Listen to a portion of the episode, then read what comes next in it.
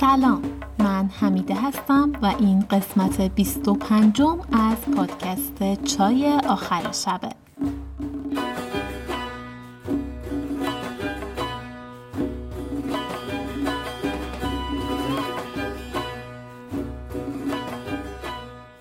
امیدوارم که حالتون خوب باشه و از اینکه در این لحظه چای آخر شب رو برای شنیدن انتخاب کردید صمیمانه ممنونم.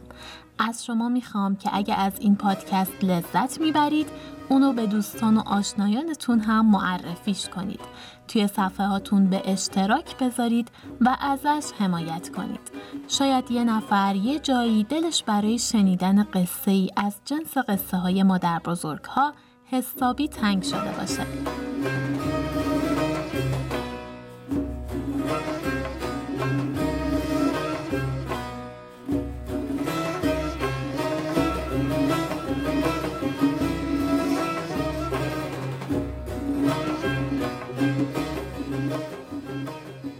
توی قسمت قبلی دیدیم که کانون چطور قطران و قطور و مهران و سیلم رو از زندان دره بقرایی نجات داد و این سه نفر نصف شب به لشکر خورشید شاه شبیه خون زدن و تونستن سام و سیاه گیل رو اسیر کنن. بعد هم قزل ملک اونها رو به همراه مهران فرستادشون به ماچین. حالا قطران که حسابی از بلایی که سمک سرش آورد شاکیه و توی فکر تلافی از قزل ملک خواست که سریع کوس جنگ رو بزنه بریم ببینیم که توی این جنگ چه اتفاقی میافته.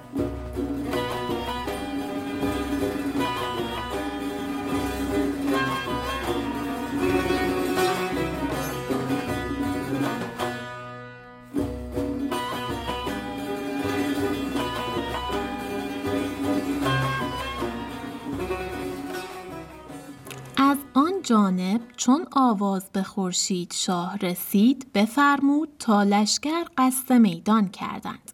از هر دو جانب صف برکشیدند. نقیبان هر دو سپاه صفها راست کردند بر میمنه و میسره و قلب و جناح ترتیب دادند. اول کسی که در میدان رفت از لشکر قزل ملک قطران بود.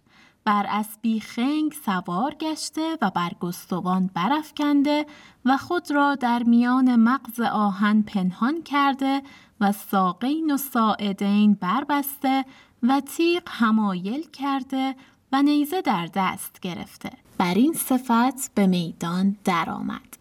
اشتلم کنان و نعر زنان آواز داد و گفت ای خورشید شاه مردان را خفته می‌گیرید؟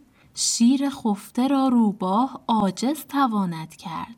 در میدان فرست هر که مردانه تر و ایارتر تا دست برد مردان ببینند و بدانید که میدانداری چگونه می باید کرد و مبارزان چون باشند. لابد چون بیشه از شیر خالی باشد سیاه گوش هرچه خواهد کند. از این معنی بسیار بگفت تا سواری از لشکر خورشید شاه در میدان شد. بر اسبی سیاه سوار گشته و خود را بر سلیح تمام آراسته. برابر قطران آمد و بانگ نهیب بر قطران زد. گفت ای فرومایه چیست این همه لاف و دعوی؟ بیار تا از مردی چه داری؟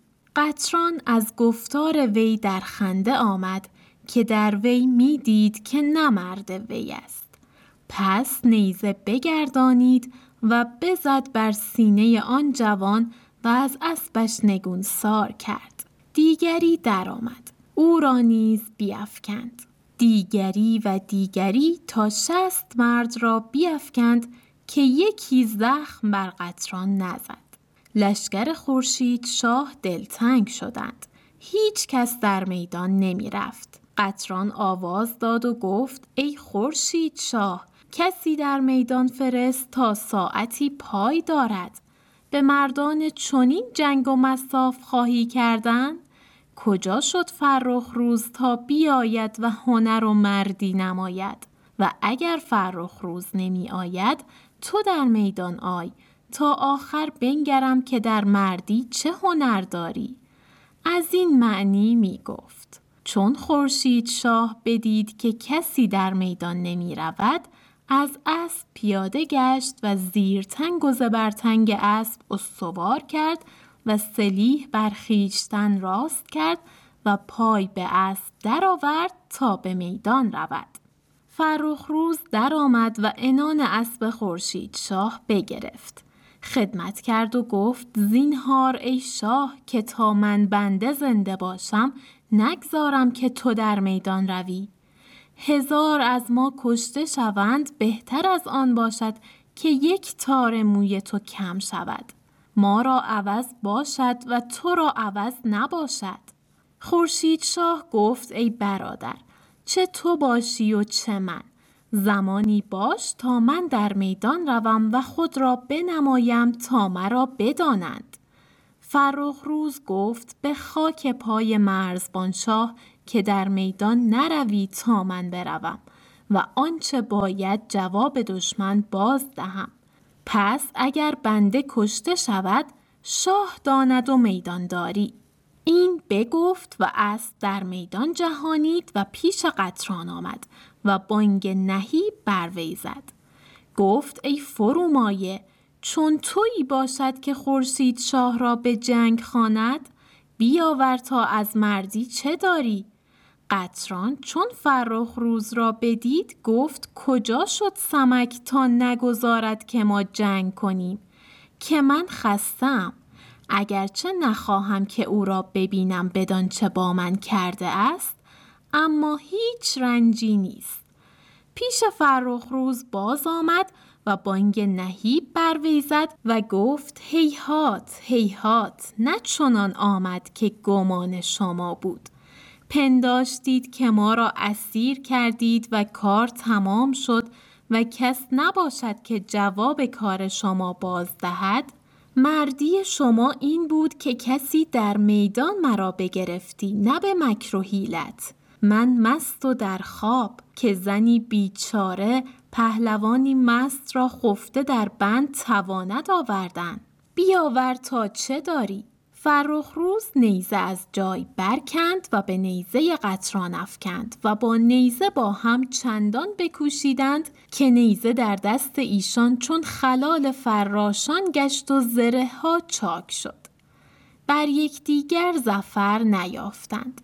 پس دست به تیر و کمان بردند و چند چوبه تیر بر هم انداختند که شخصهای ایشان چون مرغ بیابانی شد. انان اسبان باز کشیدند و بر جای بداشتند که شب نزدیک رسیده بود. قطران گفت ای پهلوان تا من پای در رکاب مردی کردم از تو مردانه تر ندیدم. شاد باش ای فرخ روز که با من پای نیک داشتی. اکنون دیرگاه است. برو تا بازگردیم. فرخ روز گفت فرمان تو راست. فردا باز پساییم. قطران گفت اگر راست می‌گویی دست به من ده تا عهدی بکنیم که باز پساییم. فرخ روز گفت سخن مردان یکی باشد. حاجت به عهد و پیمان نیست. هر دو بازگشتند و از هر دو جانب تبل آسایش بزدند. سپاه روی به آسایش نهادند. قزل ملک در حال قطران پهلوان را خلعتی داد و بنواخت. پس از هر دو جانب طلایگان بیرون فرستادند و خود به شراب خوردن مشغول شدند. توی این قسمت تصویرسازی دقیقی رو از قطران می‌بینیم که چگونه و با چه شکل و شمایلی وارد میدون جنگ میشه. از اون ترکیب نهان گشتن در مغز آهن که بسیار واضح و قابل تصوره و بقیه توصیفات ظاهری همینطور رجزخانی قطران برای خورشید شاه که میگه ای خورشید شاه مردان را خفته می‌گیرید شیر خفته را روباه عاجز تواند کرد و یکم بعد میگه لابد چون بیشه از شیر خالی باشد سیاه گوش هر چه خواهد کند منظور از سیاه گوش همون شغاله که به خاطر گوشهای سیاهش بهش سیاه گوش هم می‌گفتن. حالا روباه و شغال هر دو یه جور ماهیت فریبکاری و زیرکی دارن دیگه و اینجا به طور زمینی سمک هم داره تشبیه میشه به روباه یا شغال که برای گرفتن قطران اون حیله ها رو به کار برد. اما این جمله آخر که لابد به معنی قطعا و بیشک. چون بیش از شیر خالی باشد سیاه گوش هرچه خواهد کند می‌تونه ضرب المثلی باشه که به کار می‌رفته. ساختارش بسیار شبیه ضرب المثل هاست. و فردوسی هم یه دو بیت شعر با همین مضمون داره که خوندنش اینجا خالی از لطف نیست. میگه چو بیشه توهی ماند از نر شیر شغالان درآیند آنجا دلیر. چو بیشه ز شیران توهی یافتند سگان فرصت روبهی یافتند. اونجا هم که خورشید شاه به فرخ روز میگه زمانی باش تا من در میدان روم و خود را بنمایم تا مرا بدانند این تا مرا بدانند جمله جالبی بود. خیلی کوتاه و مفید می‌خواد بگه مهارت های من و توانایی های منو دشمن متوجه بشه. اون قسمت هم که قطران به فرخ روز میگه که زنی بیچاره پهلوانی مست را خفته در بند تواند آوردن. توی این جمله برخلاف روح کلی که در داستان وجود داره در مورد زنها نگاهی که تا الان دیدیم نه جنسیتی بوده و نه تعصبی انگار اینجا یه تحقیر ریزی دیده میشه. شبیه به چیزایی که وجود داره در جامعه ایرانی. از وقتی مرد سالاری وارد شد. حالا به نظر من دو تا حالت وجود داره. یا اینکه داستان در این حد کوچیک دونستن جنس زن رو داشته در متن خودش یا این هم چون فقط یه ترکیب و یه جمله است می‌تونسته با توجه به شفاهی بودن این داستان باز توسط راوی ها در گذر زمان اضافه شده باشه.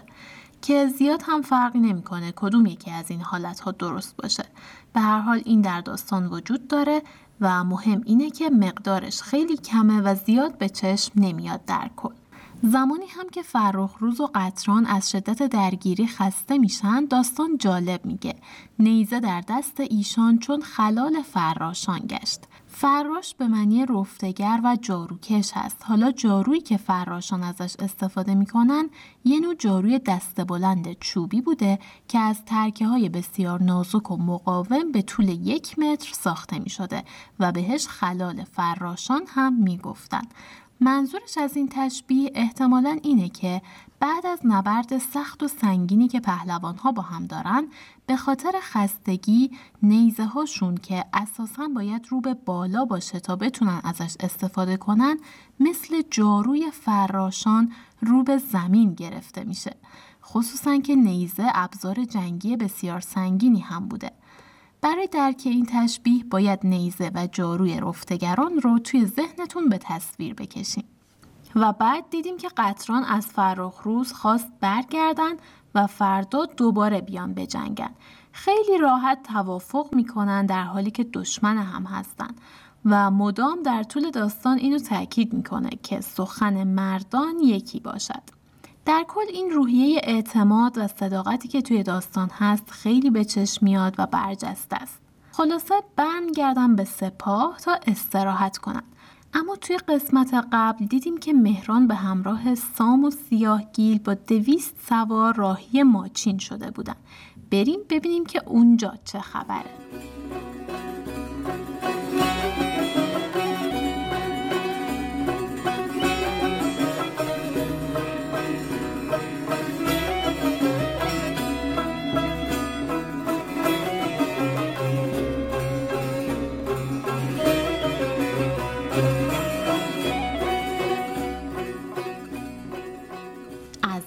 جانب چون مهران وزیر و سیاهگیل و سام و این دویست سوار روی به ماچین نهادند قاصدی از پیش فرستاده بودند. خبر به ارمنشاه بردند که سیاهگیل و سام دو پهلوان از آن خورشید شاه اسیر میآورند و مهران وزیر با ایشان است. ارمنشاه چون بشنید خرم شد. بفرمود تا لشکر استقبال کند. این آوازه در شهر افتاد. سپاه از شهر بیرون می رفتند. خمار از آن کار آگاه شد. به سرای خیش آمد. پیش سمک این احوال بگفت که سیاهگیل و سام می آورند و مهران وزیر با ایشان است سپاه پذیره می شوند. ندانم که چگونه افتاده است. سمک چون بشنید غمناک شد. گفت ای دریقا ندانم که احوال خورشید شاه به چه رسیده است که این جماعت اسیر گرفتهاند. من بیرون می روم تا بنگرم که احوال چیست. خمار گفت شهری غریب است و جمله طلبکار تو اند و از جهت تو هر غریب که می بینند می گیرند. نباید که رنجی به تو رسد که ما بر آن غمناک شویم. گفت ای پدر اندیشه مدار. تو مرا دراز گوشی بیاور و جبه و کلاهی کهنه. خمار برفت همه بیاورد. سمک برخاست و جبه کهنه در پوشید و کلاه کهنه خمار در سر نهاد و جوالی بر درازگوش افکند و برنشست و به میان شهر برآمد تا به دروازه رسید. سمک درازگوش در گوشه ای بداشت و نظاره می کرد و سپاه می گذشتند. با شهران وزیر و مهران وزیر همراه دید و توق و دستارچه برافکنده و خلعت شاه پوشیده که پیش وی باز برده بودند. سمک در وی نگاه کرد. گفت دانستم که این همه بدفعلی و حرامزادگی مهران کرده است. روا باشد. اگر یزدان خواهد و زندگانی باشد مکافات این ناکس باز کنیم چنان که جهانیان عبرت گیرند. پس چون ایشان بگذشتند سیاهگیل و سام را دید که درآوردند. بند برنهاده و بر سر از طرف کنده. سمک چون ایشان را دید بگریست. گفت دریق من زنده و دوستان من را بر این زاری می‌برند. بازگشت و به خانه آمد. صابر و سملات را گفت به در سرای شاه روید و بنگرید که احوال چگونه خواهد بود. صابر و سملات در سرای شاه آمدند و نظاره می کردند و گوش نهاده بودند تا چه شنوند. چون سپاه به بارگاه آمدند ارمنشاه بر تخت نشسته بود. مهران وزیر درآمد و خدمت کرد و سنای شاه گفت. ارمنشاه او را گرامی کرد و بنواخت و با خود بر تخت بنشاند. پس بفرمود تا سیاهگیل و سام را درآوردند.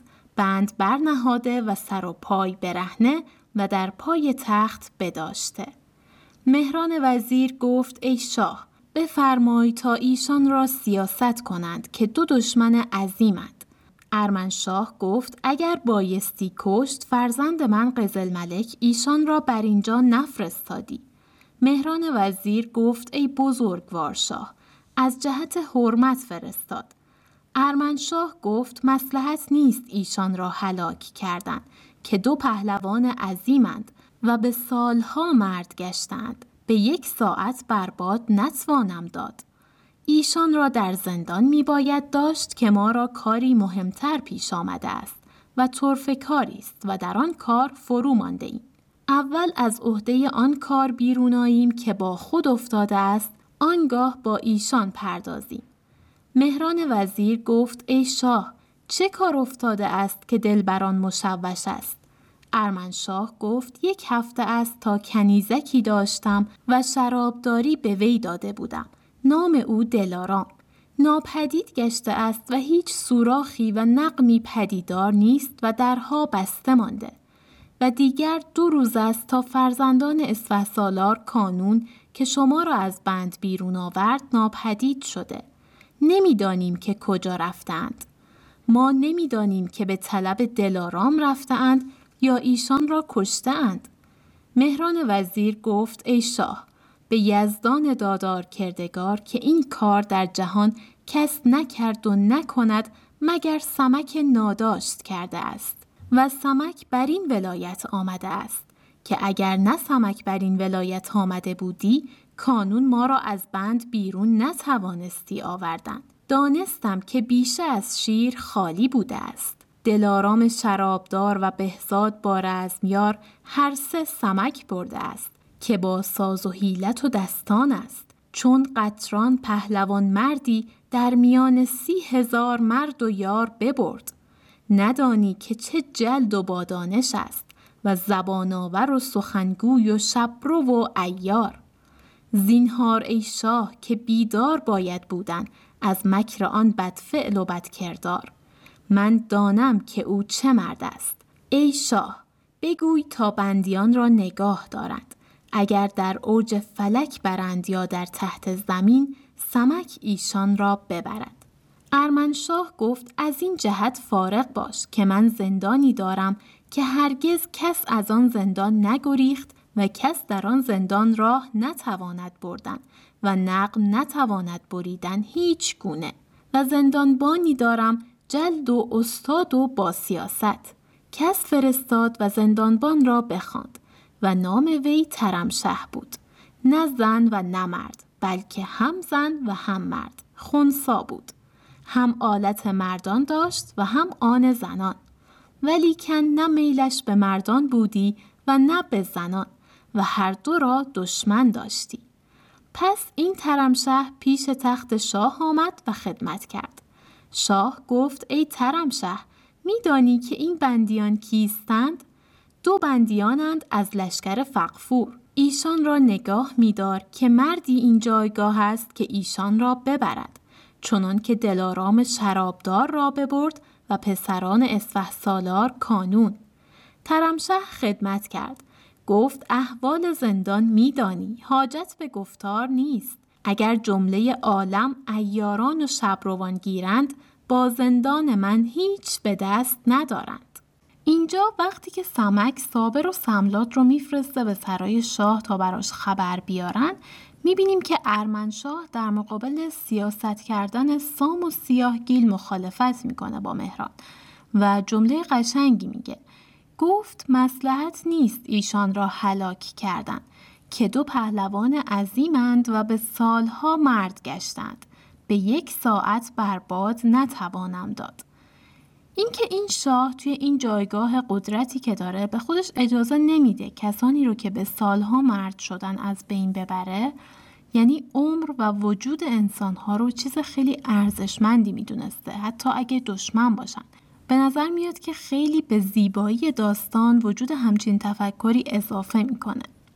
بعد اون قسمتی هم که مهران در مورد سمک به ارمنشاه میگه هم جالب بود. اول که گفت این کار در جهان کس نکرد و نکند مگر سمک ناداشت کرده است. کلمه ناداشت از اون کلمه های جدید بود از اون لغت های خاص خود همین داستان که به معنی بی همه چیز یا بی سر و پا هست. بعد می‌بینیم که مهران در مورد سمک به پادشاه میگه هر سه سمک برده است که با ساز و حیلت و دستان است. ندانی که چه جلد و بادانش است.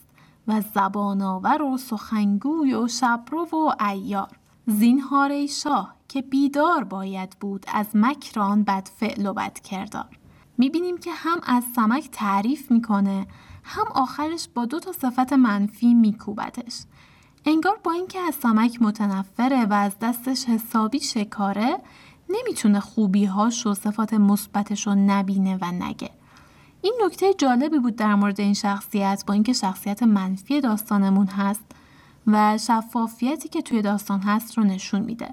ما امروز شاید کمتر این ویژگی رو بفهمیم و یا ببینیم چون معمولا آدم ها اگر از کسی بدشون بیاد یا باهاش دشمن باشن دیگه چشمشون رو روی خوبی های اون شخص هم میبندن و فقط بدی هاشو می‌بینن. در حالی که این داستان پر از این نکات آموزنده و مثبت. مورد جالب بعدی شخصیت ترمشه بود و توصیف چالش برانگیزی که داستان ازش به دست میده. زندانبان را بخواند و نام وی ترمشه بود. نه زن و نه مرد بلکه هم زن و هم مرد. خونسا بود. هم آلت مردان داشت و هم آن زنان. ولیکن نه میلش به مردان بودی و نه به زنان و هر دو را دشمن داشتی. این چیزی که داستان توصیف می‌کنه دقیقا توصیف گرایش بی جنس گرایی هست که این بی جنس گراها به هیچ جنسی و در کل به رابطه جنسی این افراد هیچ تمایلی ندارند و اینها یک درصد جمعیت کل جهان را هم شامل میشن. خیلی شگفتانگیزه که چنین شخصیتی در داستان حضور داره و در واقع جامعه در اون زمان انگار به رسمیت میشناختشون و سعی نمی‌کرده وجودشون رو نفی کنه و نقشی رو بهشون داده در داستان که دقیقا به جنسیتش میخورده. زندانبانه و میگه خونساست یعنی بیتفاوت شاید و انگار چون وابسته به هیچ جنسی نیست بنابراین دلش برای کسی به رحم نمیاد. پس سام و سیاهگیل رو سپردن دست ترمشه بریم ببینیم که چه اتفاقی براشون میافته.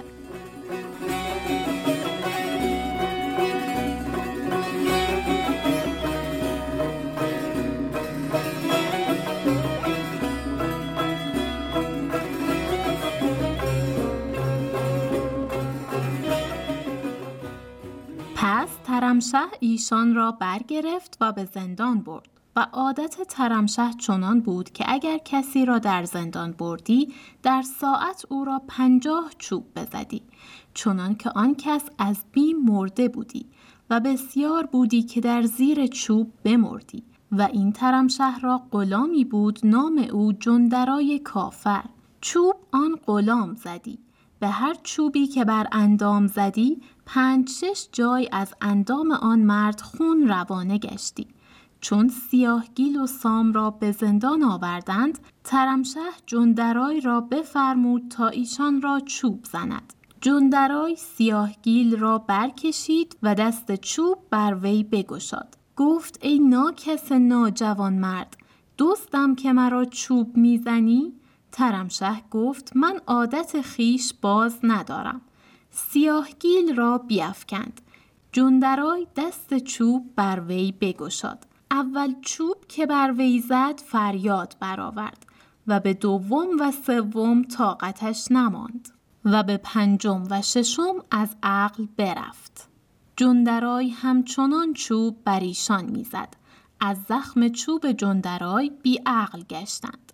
صابر و سملات بیامدند و از آنچه رفته بود با سمک باز گفتند. از گفتار مهران وزیر و کشتن فرمودن سیاهگیل و سام و سخن گفتن ارمنشاه که ما را چه کار پیش آمده است از ناپدید شدن دلارام و آلات و ایشان را به دو سپردن و بردن و چوب زدن. همه پیش سمک باز گفتند. سمک از آن غم بگریست. صابر و سملات را گفت به در سرای شاه روید و گوش دارید تا چه می‌گویند و چه می‌سازند و مهران وزیر را کجا فرود میآورند و طلبکار ما هستند یا نه و از برای ما چه می‌گویند. صابر و سملات بازگشتند و به در سرای شاه آمدند. در بارگاه شدند و نظاره می کردند تا مهران وزیر گفت ای شاه بفرمای تا دروازه های شهر نگاه دارند و شهنه را بفرمای تا شب شهر را نگاه دارد و هر که بگیرد سیاست کند و راهداران را بفرمای تا سر راه ها نگاه دارند که سمک در این شهر است و هر چه خواهد بکند. که من از بیم وی شراب نمی‌توانم خورد که به خواب روم. و در هیچ سرای نخواهم رفت مگر در سرای شاه که آنجا اگرچه پاسبان و یتاقداران بسیارند هم ایمن نیستم که اگر سمک آن است که من دیدم و می دیدم که از هزار پاسبان و یتاقداران نه اندیشد. بفرمای تا پاسبانان را زیادت کنند و بیدار و هوشیار باشند. ارمنشاه گفت دل فارغ دار. که این همه نیست که تو گفتی. بفرمود تا او را به حجره در سرای شاه فرود آوردند با زن و دختران. پس شهنه ولایت را بخواند و بفرمود تا مرد بر سر راه ها فرستد و نگاه دارد و هیچ کس بی اجازت بر نگذرد. و مرد به راهداران فرستاد و احوال بگفت و شهنه ولایت بر ترتیب می بود. صابر و سملات پیش سمک آمدند و احوال بگفتند. سمک دم درکشید و هیچ سخن نگفت تا آن ساعت که طلایه شب تیره پدیدار آمد و ساقه روز قصد گریختن کرد و خیل شب در سپاه روز آویختند و لشکر روز روی به هزیمت نهاد و سیارگان نقاب از روی برگشادند و عالم ظلمانی گشت. سمک روی به آتشک کرد و گفت برخیز تا برویم و سیاهگیل و سام را از بند بیرون آوریم پیش از آن که ایشان را رنجی رسد. آتشک گفت اگر خواست اگر نخواست می باید رفت تا سمک دیگر روی به صابر و سملات کرد. گفت ای جوانان ما راه زندان نمی‌دانیم. آتشک راه دانست و نگفت که نمی‌دانم. گفت آخر دو تن با ما باشند بهتر بود. سمک گفت ما را به راهی مجهول پیش زندان برید تا رنج اساس نباشد. آن مردمان گفتند فرمان تو راست. هر دو پیش ایستادند و سمک و آتشک همراه می آمدند تا به نزدیک زندان رسیدند. سمک در پیرامون زندان برگشت. جایگاهی دید از سنگ بر سنگ برآورده و هیچ رخنه و سوراخی ندید. روی به صابر و سملات کرد و گفت شما به سعادت بازگردید تا من جهد کنم و چاره سازم. این جایگاهی سخت استوار است. باشد که ایشان را به دست توانم آوردن تا دل من از کار شما فارغ باشد. پس اگر نتوانم من خود بازایم. اون قسمتی که جندرای غلام داره سیاهگیل و چوب می‌زنه و سیاهگیل میگه دوستم که مرا چوب می‌زنی یعنی دزدی گناهی بوده که به خاطرش حق چوب زدن داشتن و اینقدر گناه بزرگی بوده. کلمه اساس هم اونجا که سمک میگه ما را به راهی مجهول پیش زندان برید تا رنج اساس نباشد. به معنی شبگرد و پاسبان شبه. امیر خسرو دهلوی هم بیت قشنگی داره با این کلمه. اساس را چو با دوست یاری بود به گنجینه چون استواری بود. برگردیم به داستان. سمک به صابر و سملات گفت شما برگردین من خودم میام. بریم ببینیم که چی میشه.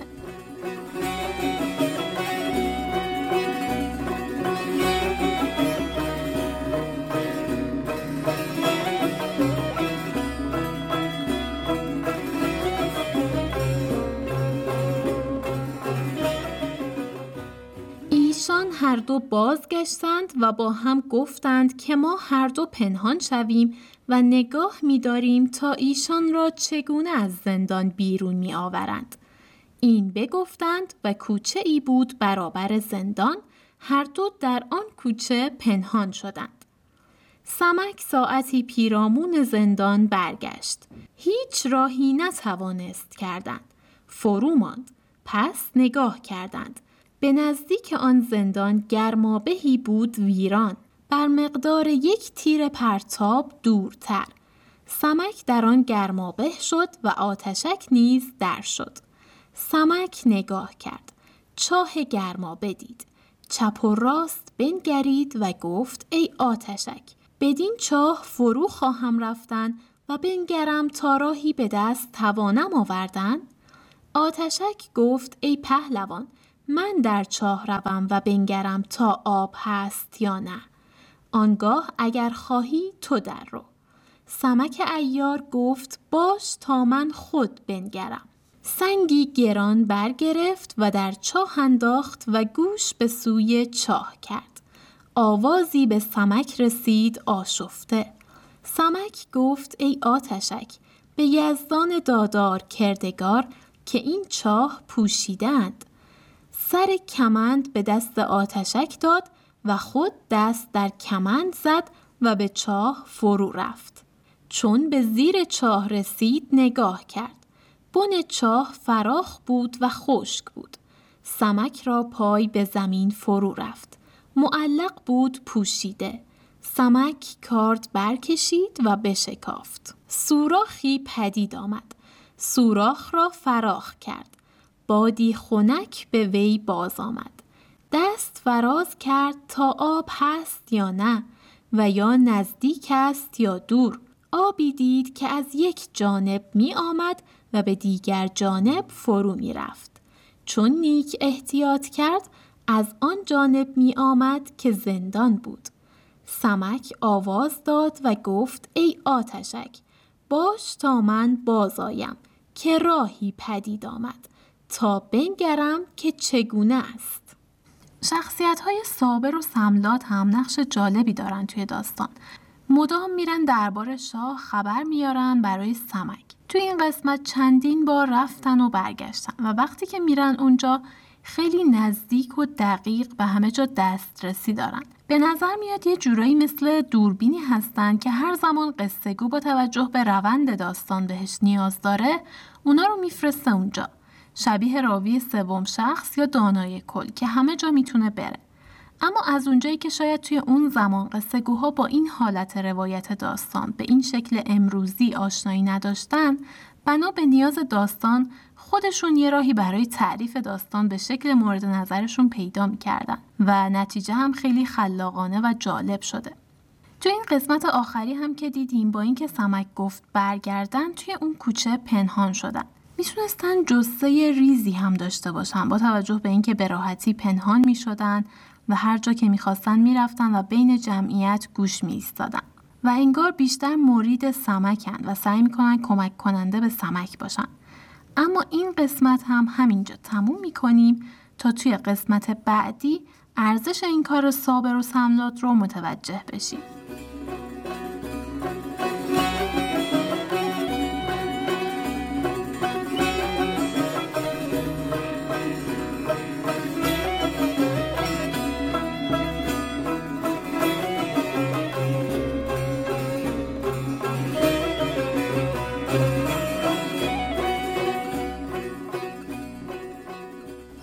اینجا پایان قسمت 25 داستان سمک ایار از پادکست چای آخر شبه. اگر از این پادکست خوشتون میاد اونو به دوستاتون هم معرفی کنید تا برنامه بعدی شب و روزتون خوش و خدا نگهدار